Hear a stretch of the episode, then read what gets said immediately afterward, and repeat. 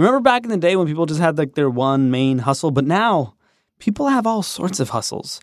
If you've got more than one hustle but need help with your side hustles, check out MailChimp. MailChimp can help you with your hustle. They've got this all-in-one marketing platform that you just have to see to believe, and you can see it at MailChimp.com.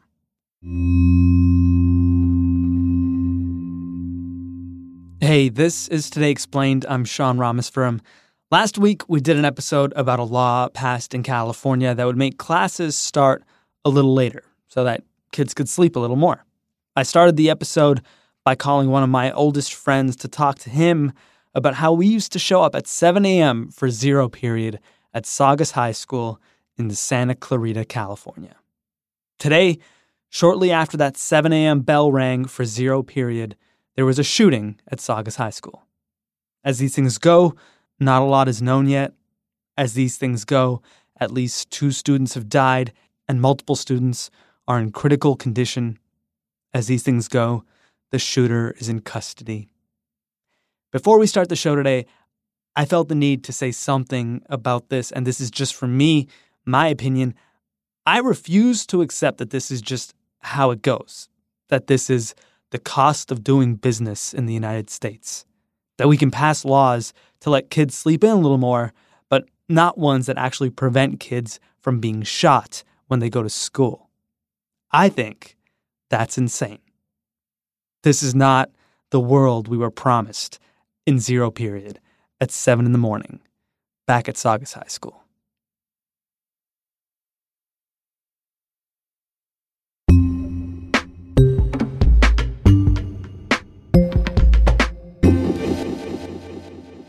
Jen Williams, foreign editor here at Vox. Yesterday, you and I were in a room watching the impeachment hearings, William Taylor, George Kent, and that whole time, just a few blocks south of our office here, the president was having a very important meeting.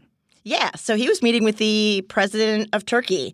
His name is Recep Tayyip Erdoğan, or Erdogan, as Trump incorrectly pronounced his name. He did not over do and over. That. He did. Yesterday? A lot of people do. It's hard. It's he thought a G. It was a hard G. Yeah, it's a G, but like silent there's like G. A little – yeah, it's like in Turkish it's different, so you say Erdogan. We're grateful to President Erdogan and to the citizens of Turkey for their cooperation. Now, but this isn't just a visit from like a Justin Trudeau. This is a big deal because the president recently withdrew troops out of Syria and Turkey stepped in. Right. So the U.S. and Turkey have been in a bit of a tiff lately over a few things. So it mostly kicked off with Trump and this phone call he had with Erdogan a few weeks ago in which he essentially agreed to pull U.S. troops out of northeastern Syria. We want to bring our troops back home. It's been many, many years. It's been decades in many cases. We want to bring our troops back home. And the U.S. was working with the SDF, the Syrian Democratic Forces, the Kurdish-backed forces. We have been partnered for several years fighting ISIS. Erdogan really does not like those Syrian Kurdish forces, considers them terrorists, and has wanted for a long time to basically launch a military incursion and kick them out of the area, get them away from his border, and create what he's calling a safe zone. So Trump pulls these troops out. Turkey, Syria, let them take care of it. Let them take care of it. Turkey launches this incursion. The Turkish military unleashed an onslaught of artillery and airstrikes overnight, targeting Tal Abyad and the Syrian town of Ras al-Ain. Trump administration is suddenly like, hey, how dare you launch this incursion, even though we totally knew that was going to happen. I've told Turkey that if they do anything outside of what we would think is humane, to use the word a second time, we talk about Hong Kong, we talk about this, they could suffer the wrath of an extremely decimated economy. Vice President Mike Pence went over to try to make a deal with Turkey and the Kurds and try to basically get the ceasefire put in place. That's kind of where we are now. The ceasefire is not totally holding. There are reports of war crimes being committed by the Turkish-backed forces in the area. There's still sporadic fighting on the ground. We are about a mile away from the Turkey-Syria border, and we've been hearing fighting, the sounds of mortar fire, automatic weapons, as well as grenades. Not exactly the sounds you'd expect to hear during a successful ceasefire, which this decision to pull out troops from Syria and to let Turkey step in seemed to anger Republicans, the president's allies, far more than anything to do with what happened to Ukraine, this impeachment inquiry. How come? So two things. First, We essentially abandoned our Syrian Kurdish allies we've been fighting alongside in the fight against ISIS. And two, who's going to deal with ISIS now? So the Syrian Kurdish forces that, again, we were allied with for years fought ISIS, and they captured a lot of ISIS fighters and family members, wives, children of ISIS. They've put up all these basically ad hoc prisons. There are thousands of ISIS fighters and their family being held by the SDF, the Syrian Democratic Forces, the Kurdish-backed forces. When Turkey came in and ran the SDF, the Syrian Kurds, out of that region, it was like, well, what the hell? Who's going to watch over these prisons? What's going on with all these fighters? Like, is it now Turkey's responsibility? Do they even care? There was a prison break. Some ISIS fighters and family members of ISIS escaped. The guard showed us this attempted prison break from 4 days ago. And then they pull the door off its hinges and they charge even further down the corridor. And now it's like complete chaos. It's been over a month since the president made this decision and started executing it. What are the conditions right now in these prisons where members of ISIS are being held? So these are mostly ad hoc prisons, right? They're like schools and government buildings that they just took over and converted and made into makeshift prisons, where a lot of the prisoners are, sleeping on mattresses on the floor. Cells jammed with thousands of ISIS foreign fighters from countries including Britain, France, Belgium, and America, captured in the Battle of Baghouz earlier this year, and now crammed together in prison conditions more reminiscent of concentration camps. There's hardly even room to move around. It's super overcrowded. There are also these camps. One in particular has something like 70,000. It's called Al-Hol, a camp that sprung from nowhere, now the size of a small town. Most of the people there are family members, so wives and children of ISIS, but there are also actual ISIS fighters, thousands of them also in this camp. Aid organizations say it is not too late to save the children of IS militants. But if nothing changes, they say, this humanitarian crisis could turn into a security disaster. And it's basically just surrounded by a rusty chain link fence that's not super secure. We're basically rounding up people off the battlefield and putting them places wherever we can find place to stick them. And there's no real, accountability. There's no real, accounting of how many people are there. So it's kind of a black box, which is really scary. Are there any people in these camps that actually, aren't associated with the terrorism of ISIS? Oh, it's entirely possible and probably likely that there are people who got caught up in these. Because, again, they're on the battlefield. So even when we're talking about Guantanamo Bay, there are people there who were arrested and held in Guantanamo Bay that, it was just, mistaken identity, that they were held and they didn't even do anything and were eventually released. But, tens of thousands of people. How do you have, courts for each person to adjudicate what did you do? Where's the documentation? Can we prove beyond a reasonable doubt that you were a member of ISIS? What does that even mean, a member of ISIS? Did you, run a local precinct? Did you run a school? Does that make you a terrorist, even if it was an ISIS school? They had, engineers who were building roads. Does that make you a terrorist if you worked for ISIS because you didn't want to be killed? Okay, thousands of people, some ISIS, some who knows, men, women, children. Turkey's leading this incursion into Syria. Where does Turkey want to put them? Literally anywhere but there. Turkey's Interior Minister Suleiman Soylu said the prisoners will be sent to their home countries no matter what, even if their citizenship has been revoked. Soylu said last week that Turkey is not a hotel for ISIS members from other countries. They just don't want them on the Turkish border. They don't want them in Turkey. And this is the really big problem, right? Because it's what do you do with these people? One of the big issues is especially in this big camp, right? Like I said, it's women and children. So do you count them as ISIS fighters? It's not like women had a ton of rights under ISIS. And so, were they just kidnapped? Were they coerced? Were they forced to, marry these ISIS fighters? Are they willing? Are they hardcore ISIS supporters?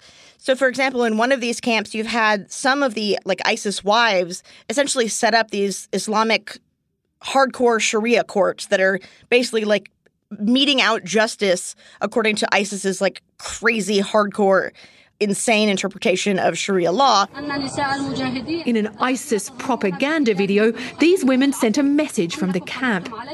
"We're a ticking bomb," says one of them. "Just you wait and see." And then you have the issue that thousands of these people came from other parts of the world, including America, including Western Europe, Eastern Europe, places even more far-flung. These women won't say where they come from, but sound British. This is ISIS ideology. An eye for an eye and a tooth for a tooth. That's what it is. They're not all from Syria, so it's not like you can just put them, have a trial and put them in prison forever in Syria. Turkey wants to get rid of these people, and so they're trying to send them back to their home countries if they can, which means sending them back to places like Germany and Denmark and the United States. That's a problem because most of those countries are like, yeah, no, we don't want them. You keep them.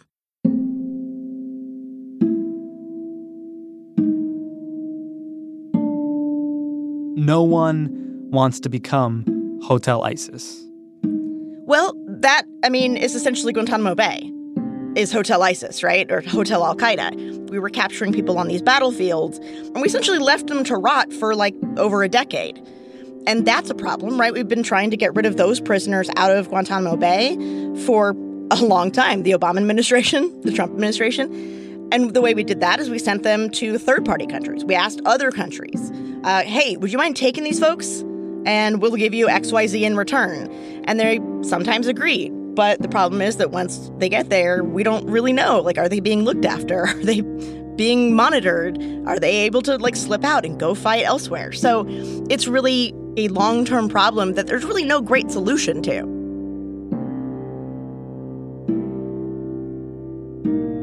If no one wants to become Hotel ISIS, how is the world going to deal with what's left of ISIS? That's in a minute on Today Explained.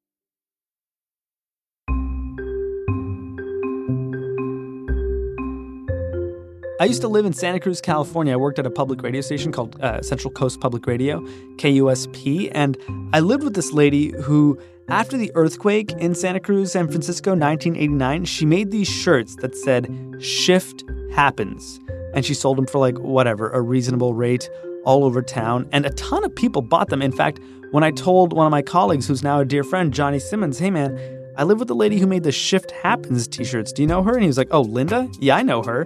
I bought one of those shirts. Everyone had a shirt. She did really well for herself, but it was kind of a limited run, and then people got over the earthquake, and that was it. But I kind of wonder sometimes, what could Linda have done with MailChimp's all-in-one marketing platform? Because it has everything you need all in one place to give your new business the strongest start with the right marketing. It's got email marketing solutions. It's got a website builder. It'll schedule your social posts for you. Come on now. If you're ready to be your own boss, but you're still asking yourself, now what? Start with MailChimp. MailChimp.com.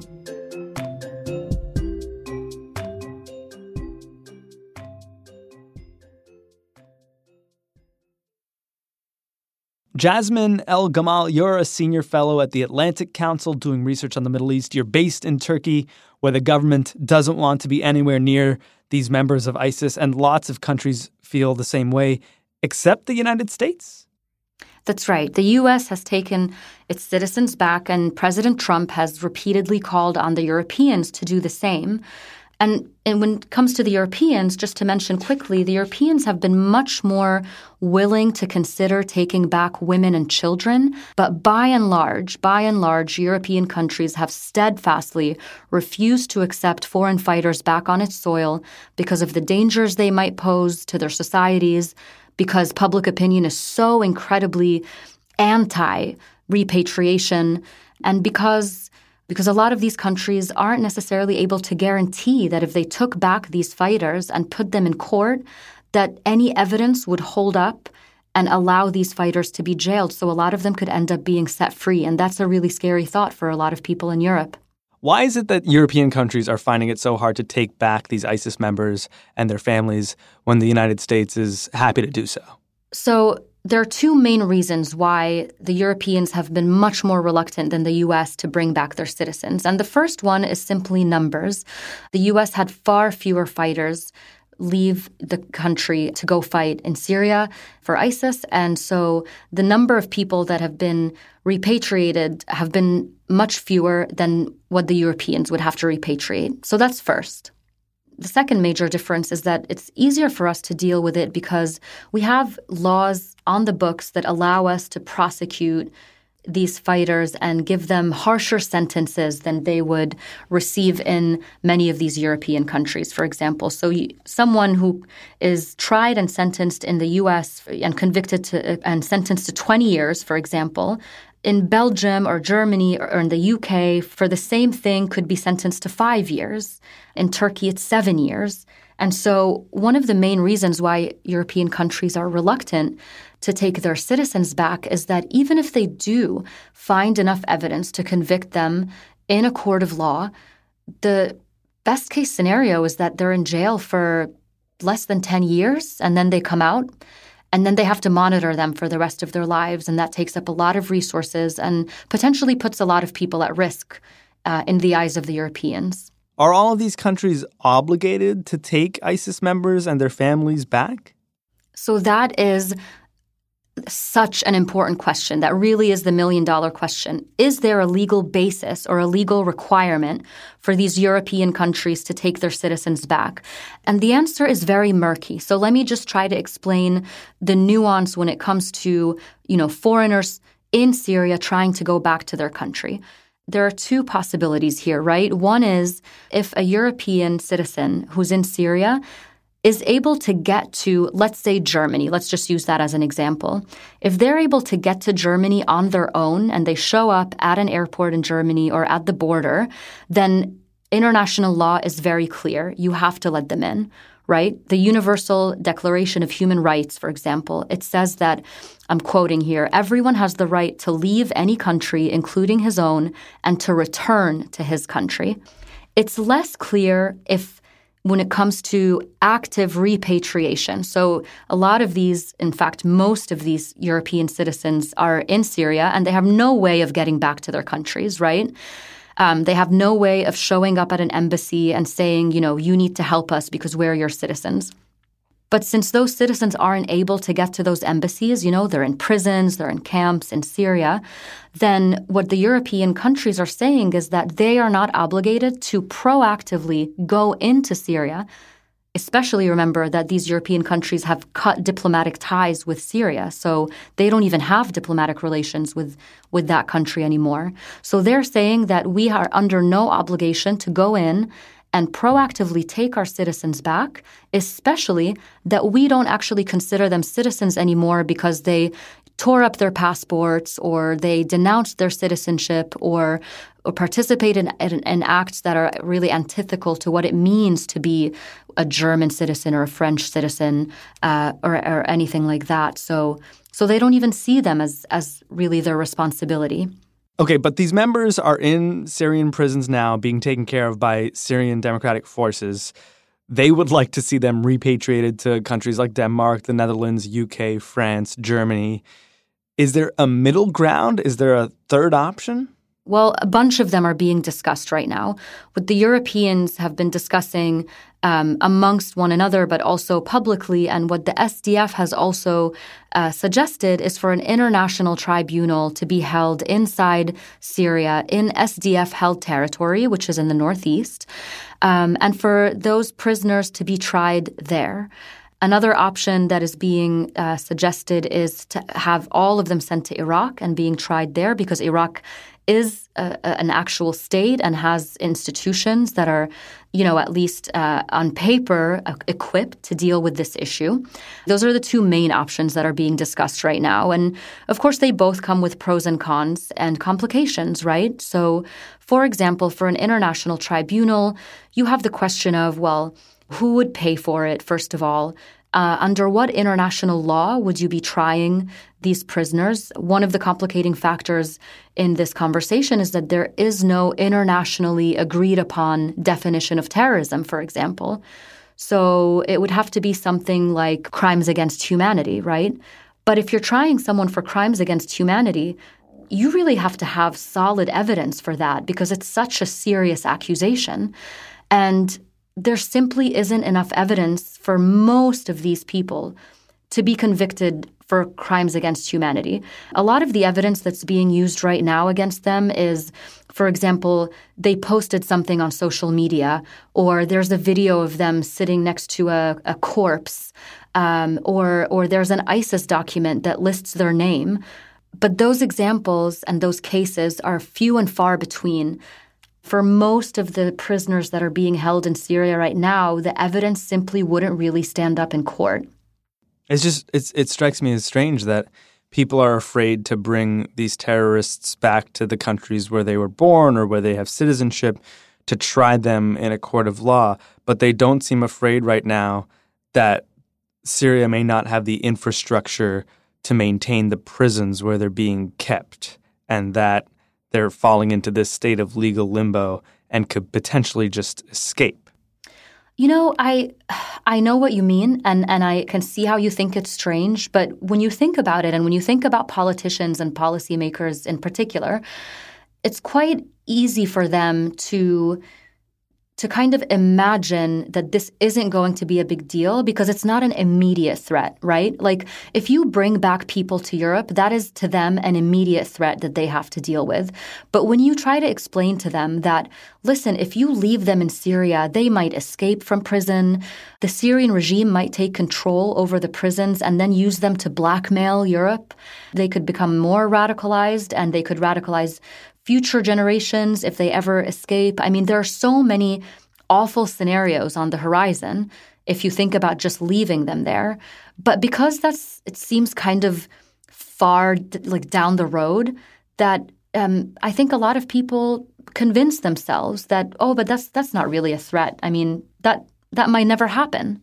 But are we risking having stateless militants floating from one conflict zone to another? I mean, isn't this how ISIS was formed in the first place? That's exactly right. I mean, ISIS grew out of al-Qaeda in Iraq. I remember when I was working at the Department of Defense and I was working on the Syria file. I was the Syria country director. And I remember, you know, in the beginning of 2011, 2012, when we first started seeing the first steady, slow trickle of foreign fighters coming into Syria. And you could just tell, you knew that this was going to be bad. You knew that this was not going to end well.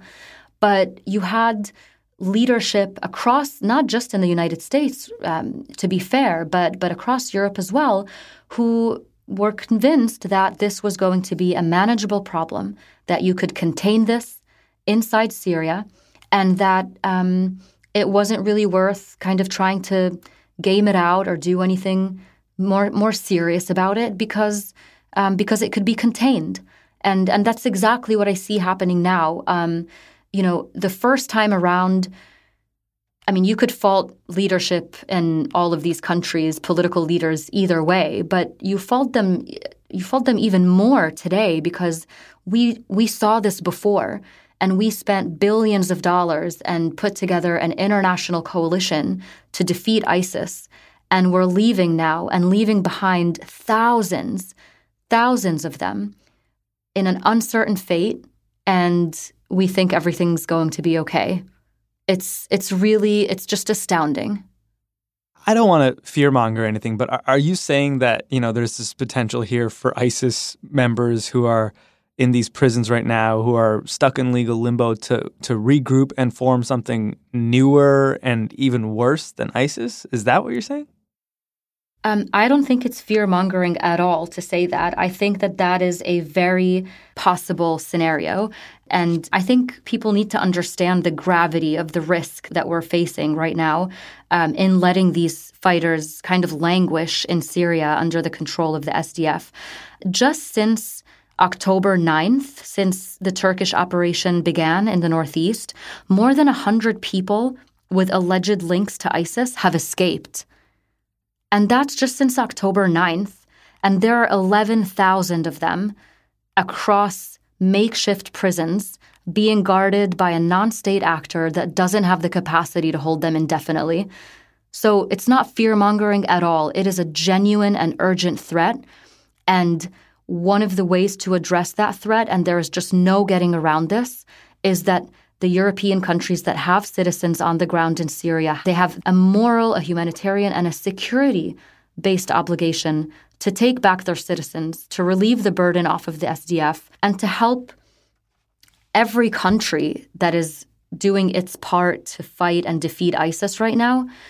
It's a necessary step, and I don't think European countries can deny that fact, even if they choose not to do anything about it.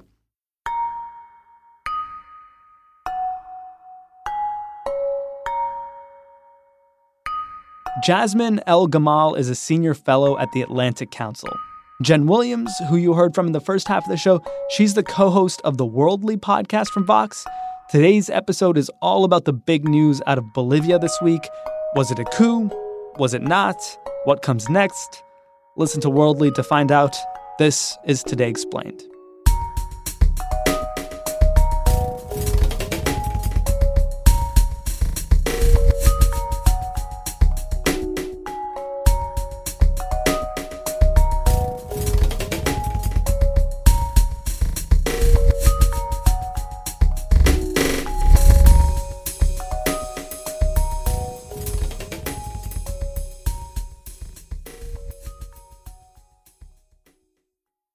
The year's coming to a close. You got a lot to get done before you flip that calendar over to 2020. Who are we kidding? There's lots of resolutions you made back in December, January that you still haven't resolved yet.